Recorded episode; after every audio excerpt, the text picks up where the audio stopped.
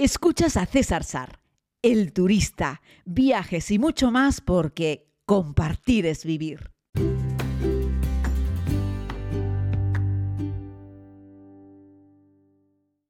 Saludos a todos y a todas, querida comunidad. Hoy quiero, para finalizar este periplo por Madagascar, hacer una valoración, hacer un resumen, explicarles eh, más detenidamente cómo ha sido mi experiencia en este sensacional país africano del Océano Índico, que bueno, ya les he ido contando algunas particularidades del mismo en diferentes podcasts. Decir, como hago siempre que estoy hablándoles de Madagascar, que este ha sido un viaje sensacional, gracias a la colaboración de los amigos de Asturlan.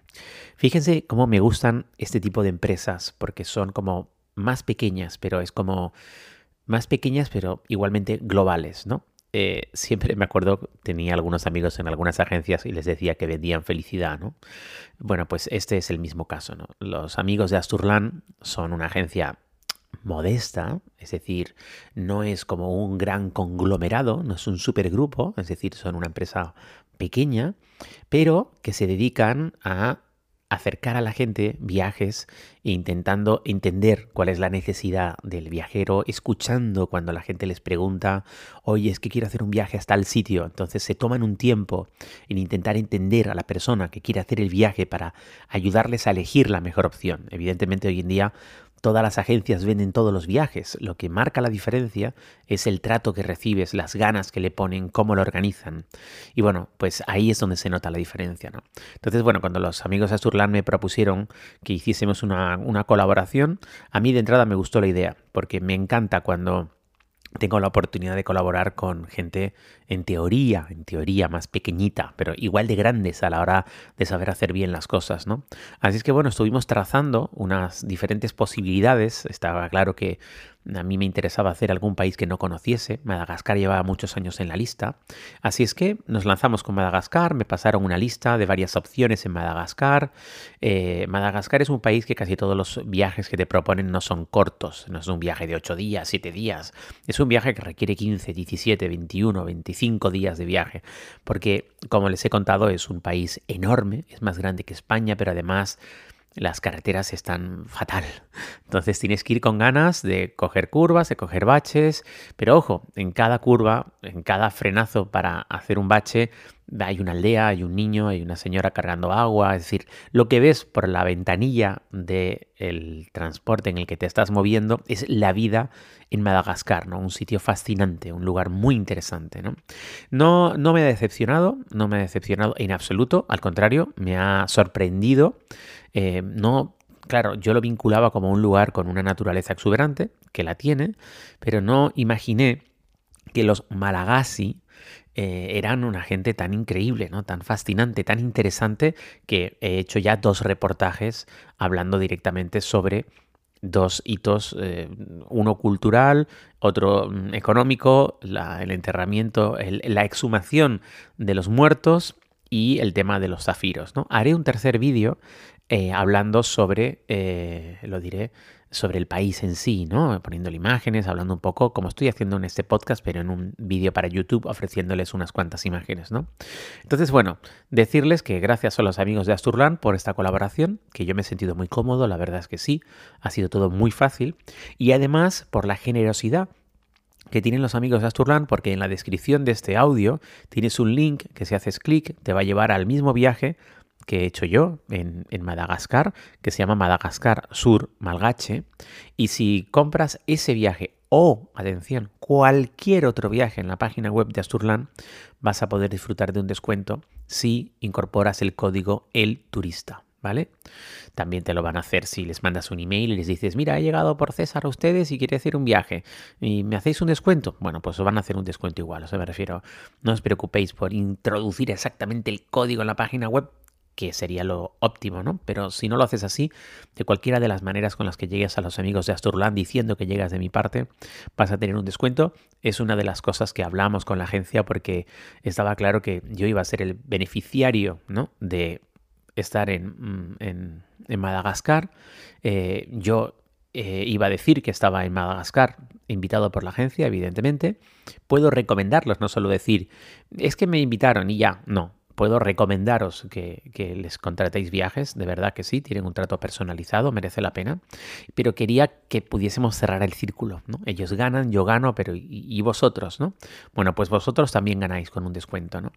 Eh, a lo largo de las próximas semanas y meses espero poder llegar también con más descuentos para vosotros en materia de viajes, en otros sectores, en otras cosas, porque quiero que la comunidad se vaya beneficiando también pues de, de este progresivo crecimiento que estoy teniendo, no solo en las redes sociales, sino en este podcast que está funcionando tan tan bien y que bueno, en principio es un podcast diario, aunque ya veis que hay días que no me da la vida, para poder publicar, que dentro de muy poquito a final de este mes haremos un año juntos en este podcast, que tengo la intención de continuar, que estamos a punto de llegar a los 300 episodios, lo cual quiere decir que no he hecho uno por día, pero superar los 300 podcasts en un año ya me parece que es un buen hito y, quiero seguir compartiendo historias con vosotros. ¿no?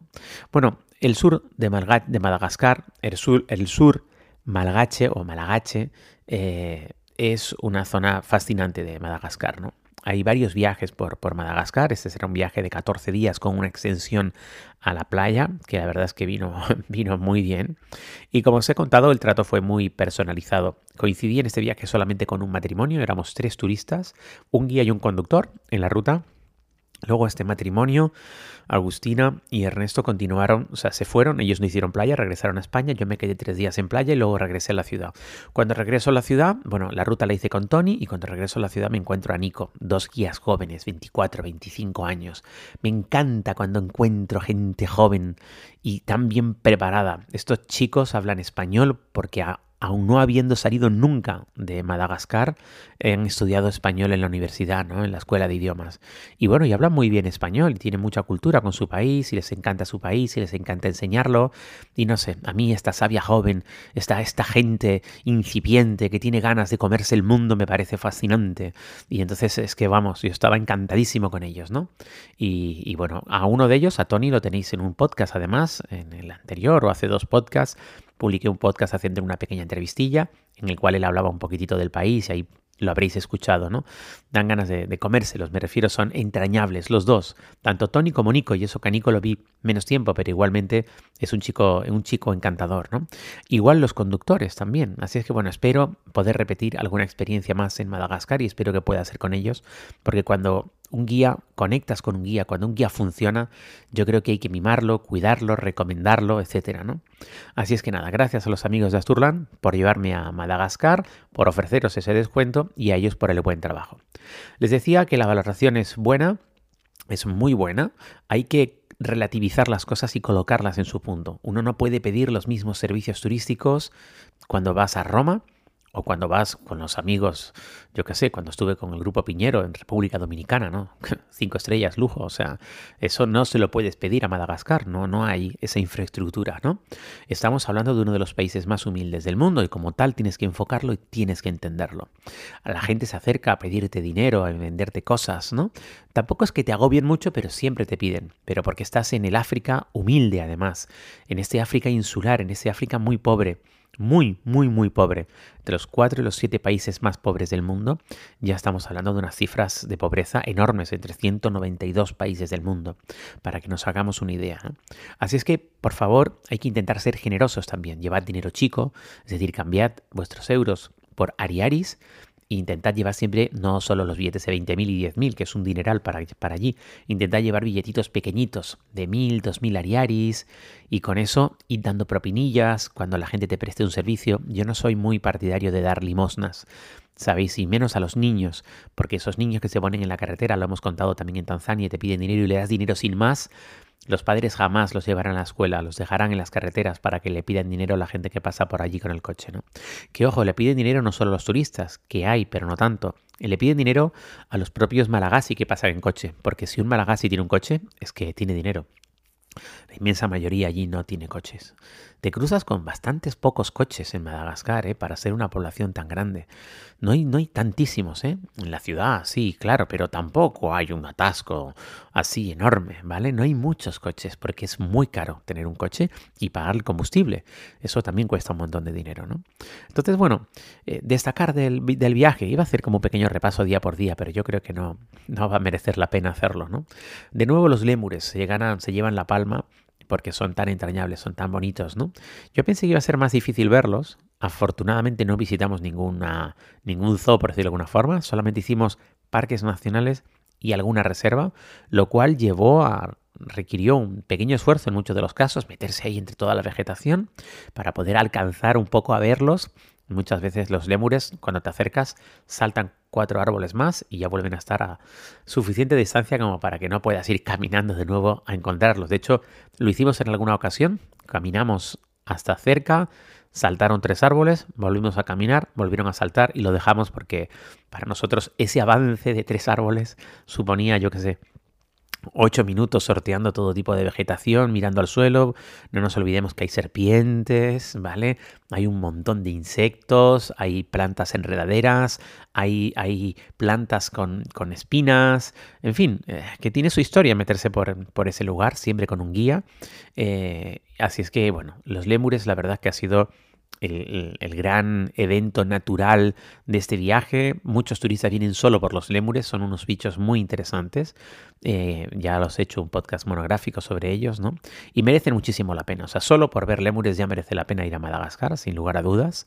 Eh, otra de las cosas que me ha gustado, como les he comentado, es que en cada, cada día, en cada parque nacional, había un guía local, eso me gusta mucho, esa filosofía que tienen. Porque es cierto que tú vas con tu guía, con el que te acompaña por toda la ruta en los distintos lugares del país, que en realidad, como es el caso de Tony, es un tío preparado, es decir, él sabía de animales tanto aparentemente como el guía local. Pero es que hay que dar dinerito a la gente de la comunidad. Entonces, hay guías que han nacido allí, en ese entorno, que conocen ese parque, saben cómo moverse. En realidad son casi como un integrante más de todo ese espacio natural, ¿no? Tienen la vista muy agudizada para ver animales, ¿no? Y pues vas y en ese caso tienes otro guía más. Entonces, claro, la infraestructura es magnífica, ¿no? Me topé con algún grupo, sobre todo franceses, sabes que son los que más van allí, que había como 8 o 10 turistas, pero no vi ningún grupo de más de 8 o 10 turistas, lo cual me ha gustado, quiere decir que en Madagascar el turismo se mueve en grupos pequeñitos. Ojo, los viajes a Madagascar no son baratos. ¿eh?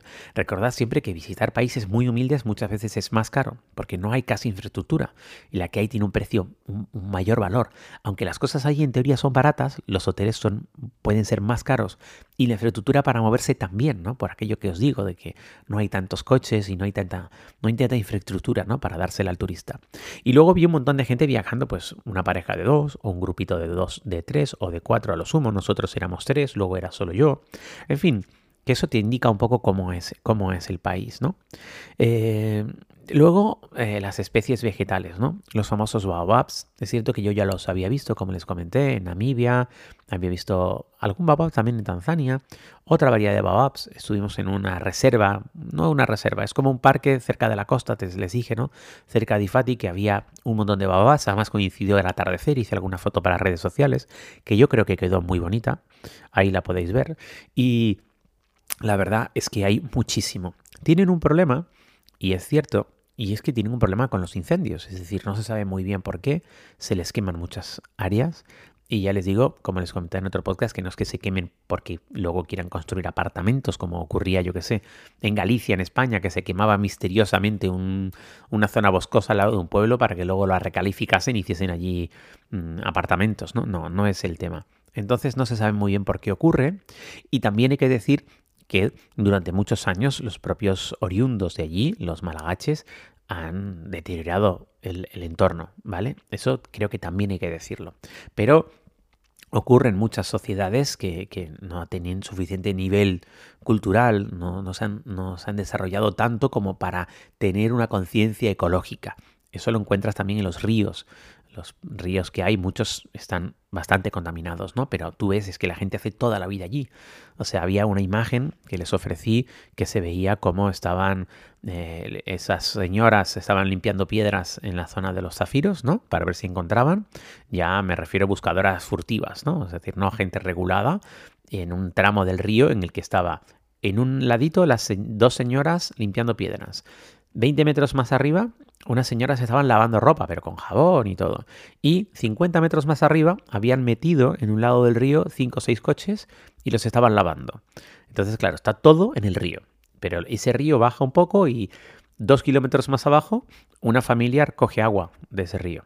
Ahí encontramos que la esperanza de vida en Madagascar son 60 años. Eso es poquísimo. Ahí que encuentres gente, muy poca gente mayor, encuentras muchos niños, muchísimos, jóvenes, pero gente mayor hay muy poca gente mayor. De hecho, te encuentras gente con 55, 60 que los ves y parece que tienen 80 años. Parecen grandes ancianos, ¿no? Entonces, luego tenemos la tercera de las patas de este viaje, que son ellos, ¿no? Los, los, los, los malgaches, los malagasi, que le estuve preguntando a, a Nico y me decía, el segundo de los guías, que claro, que, que, que, que ¿cómo los llamaba? O malagasi o malgaches, ¿no? Y en realidad lo de malgache viene de una expresión francesa, o sea, fue una denominación que dieron. Entonces yo le digo, bueno, pero entonces vosotros a vosotros mismos, ¿cómo os llamáis? Y dice, nosotros nos llamamos Malagasi. Digo, bueno, pues entonces hay que llamaros Malagasi. Yo creo que habría que ir erradicando poco a poco, ¿no? ese término que procede de los franceses, que como os he dicho, a poco que busquéis algo de información veréis que se portaron muy mal, como os he contado, los franceses en ese proceso de descolonización. Y yo creo que es justo que insistamos en eso. Eh, bueno, ya no hay mucho que descolonizar en el mundo, pero bueno, ojalá que lo poco que quede por descolonizar se haga de una forma pacífica y no como, como ocurrió ahí en Madagascar, ¿no? Así es que bueno, básicamente deciros que si me preguntáis si Madagascar merece la pena, joder, pues sí, claro, por supuesto que sí. Madagascar llevaba, no sé, 15 años en mi lista de top 10 de países pendientes por visitar. Sabéis que siempre os recomiendo hacer una lista y luego intentar tachar de esa lista cada año el que, al que podáis ir, el que esté en oferta, ¿no? el que os podáis pagar, pero que tengáis como una lista a la hora de elegir, que luego a veces los viajeros, luego hay un punto en el que ya van un poco el tum ya no saben ni a dónde ir. Gente que ya ha viajado, yo que sé, a 30, 40 países, luego no saben muy bien, ¿no? Haz una lista, ¿eh? no te empeñes, siempre os digo, Nueva York este año, uf, Igual este año Nueva York está muy caro, ¿no? Y ya no te cuento cuando dices Nueva York en febrero o Nueva York en junio, pues eh, justo ese mes a lo mejor está demasiado caro. Tira de la lista, que a lo mejor en la lista también tienes Berlín y Berlín resulta que está más barato y, lo haces, ¿no? Bueno, pues ya he cumplido este sueño de visitar Madagascar. Sé que voy a volver seguro, porque merece más de un viaje, sin lugar a dudas, Madagascar lo merece, y ha sido mi país 122. Así es que nada, estoy, estoy muy contento con eso ha sido, si no me equivoco, el único país nuevo que he podido visitar este año. Fijaos que estoy viajando un montón este año, es el único país nuevo, lo cual os cuenta lo que siempre digo, es decir, lo cual reafirma lo que siempre digo, que no soy un coleccionista de destinos. Es que estoy un poquito cansado de esos viajeros que solamente van a sitios nuevos, porque solamente quieren coleccionar, tachar de la lista, o esa gente con la que hablas y le dices, ah, pues yo también estuve en Perú. Bueno, eso ya está hecho. Y le digo, ah, está hecho, sí. ¿Y, ¿Y cuántos días estuviste en Perú? No, estuve en un viaje de 12 días. ¿Cómo puedes tachar Perú en 12 días de viaje? ¿no? Imaginaos que cualquier persona de este mundo dijese que estuvo 10 días en España y que ya está hecho. ¿Cómo vas a hacer España en 10 días? O sea, un país que realmente merece muchos viajes no puedes decir que está hecho en 10 días. Yo creo que si pasas 10 días en Luxemburgo puedes decir que está hecho, pero en España no. España es un país que tiene tantísimo que ofrecer a los visitantes que con 10 días no puedes decir que está hecho. Es una falta de respeto. Igual que no puedes decir que has hecho Estados Unidos por 10 días, o México, o Italia, o Francia, o en fin, tantísimos países interesantes, Tailandia, Japón, China, India. Eh, la lista es larguísima. Por eso todos estos países que acabo de citar, por ejemplo, y otros muchos, los he visitado varias veces y sé que seguiré visitándolos. Y sí, de vez en cuando me gusta incorporar algún país nuevo para conocer nuevos territorios, nuevas gentes, nuevas culturas, nuevas lenguas, nuevas monedas, todo. Es fantástico recorrer el mundo. Pero hombre, no me vais a escuchar a mí decir nunca que un país como Madagascar ya está hecho, ¿no? Igual que no está hecha Italia, que no me voy a cansar de visitarla una y mil veces. Hoy este podcast está quedando un poco largo, es casi un 2 por 1 pero es que tenía ganas de contaros y transmitiros estas sensaciones tan bonitas que he tenido en Madagascar y que os quiero eh, recomendar. Así es que termino como he comenzado, recomendando que lo hagáis, en este caso, a través de los amigos de Asturlan. En el link de esta descripción podréis pinchar y hacer este mismo viaje o cualquier otro con esta agencia y colocando el código o diciéndoles el código de El Turista tendréis un, un, descuento en vuestro próximo viaje. Así sea una gran aventura por Madagascar de 16, 17 días o así sea un pequeño viaje de fin de semana a cualquier ciudad europea. Porque como muchas veces me habéis escuchado decir, los viajes no se miden en kilómetros, los viajes se miden en experiencias.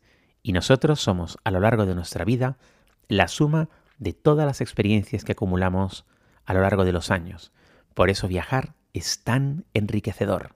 Gracias por escuchar este podcast. Volvemos mañana.